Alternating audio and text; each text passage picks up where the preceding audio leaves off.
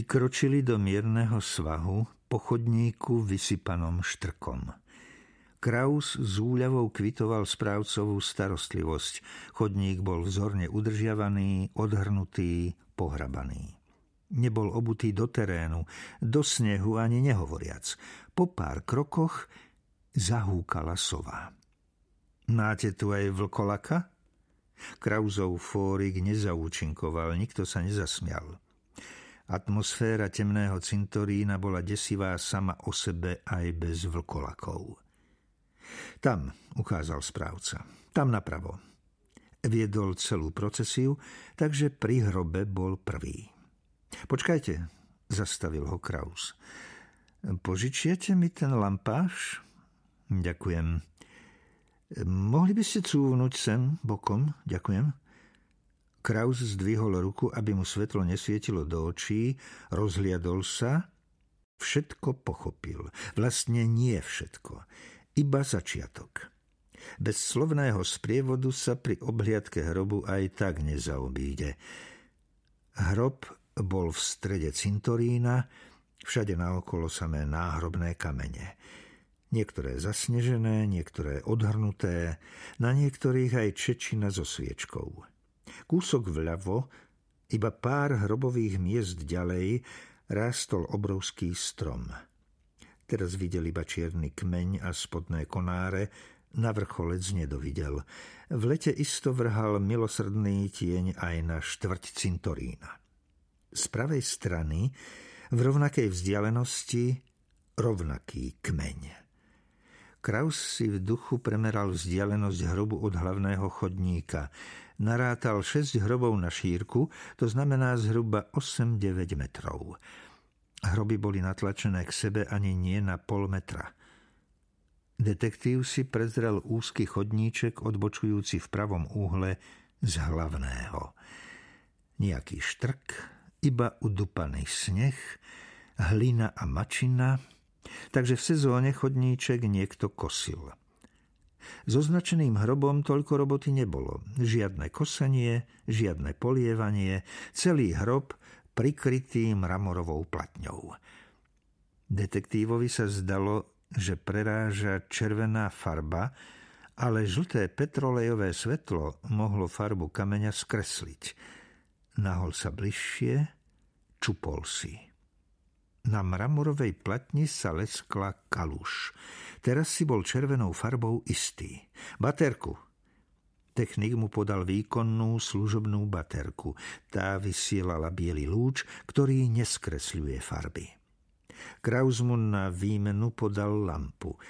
Znova si čupol, zasvietil na kaluš.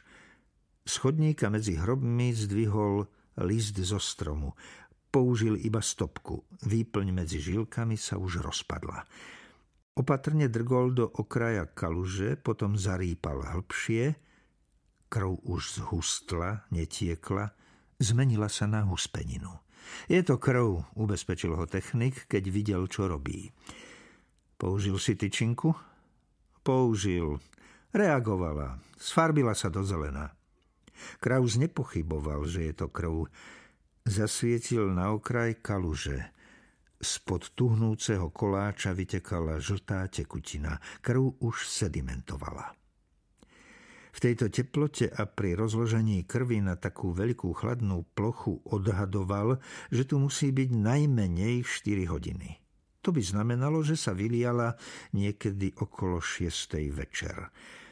O 6:00 na konci decembra je už dávno tma, takže je vlastne jedno, či o 6:00 alebo skôr. Ten, čo tu krvácal, alebo ju vylial z fľaše, lebo nič ešte nebolo isté, si počkal na tmu. Vedel, že robí niečo nekalé. Skúmanie krvi mu viac neprinieslo. Pozornosť preniesol na náhrobný kameň. Spočiatku nepostrehol nič zvláštne, iba tenký stekanec krvi.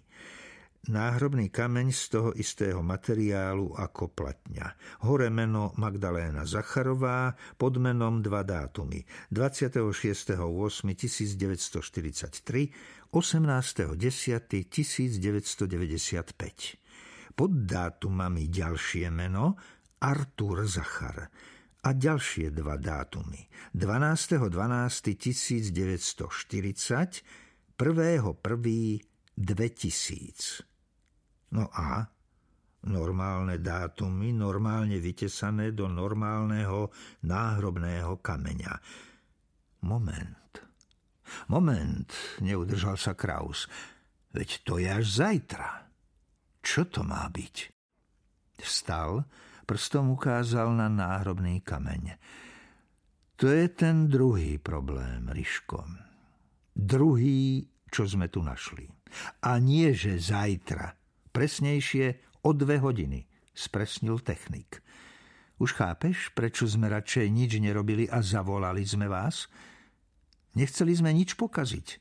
Nechceli sme nič robiť, lebo pravdu povediac ani nevieme, čo robiť. Stal sa tu zločin, alebo nie? Stretol si sa už niekedy s niečím podobným? Kraus si pošúchal bradu. Bola to jasná odpoveď, aké má skúsenosti s podobnými prípadmi. Prestal si šúchať, začal rozmýšľať. Okolnosti sú zvláštne, priznal. Ale nejaké zvláštne pokyny pre zvláštne okolnosti nemáme, takže budeme postupovať štandardne, ako keby sa nič nestalo. Ideme domov? Potešil sa technik. Nie až tak nič, mal som na mysli. Stalo, ale iba tak trochu, teda tak normálne. Vlastne bol to iba fór, ubezpečil ho technik. Netráp sa, Riško, rozumiem ti. To som rád. Kraus ukázal rukou na okolité hroby. Prezreli ste okolie? Prezreli, odpovedala kolegyňa, lebo otázka patrila jej. Našli ste niečo podozrivé? Nie. Zvlášť by ma zaujímala tá fľaša, alebo bandaska. Vieš prečo? Otázku adresoval technikovi. U kolegyne z majetkovej kriminálky skúsenosti s krvou nepredpokladal. Lebo kaluž má po obvode pravidelný okraj. Nikde deformácia od ležiacej, krvácajúcej obete. Správne, pochválil ho Kraus ako na skúške. Ďalej, pani Viková. Slečna, opravila ho mladá kolegyňa. Slečna Viková. Kraus sa zháčil. Viete čo, slečna? Mne sa dosť ťažko vyká kolegom, s ktorými mám spolupracovať, lebo my na oddelení vrážd si všetci tykáme.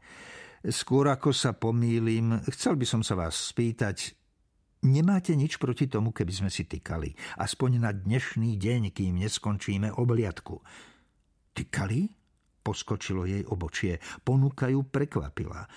Ani som nedúfala, netrúfla by som si, jachtala. Tak si trúfneme. Zrýchli to komunikáciu. Ja som Vierka. Ja som Riško. Ja som Tonko. Budeme sa aj boskávať. Pohotovo sa pripojil technik. A ja Emil, ponáhľal sa správca cintorína. Tóno, ty choď do riti a s vami si tykať nemôžeme. Vy ste svedok. Usmernil ich Kraus.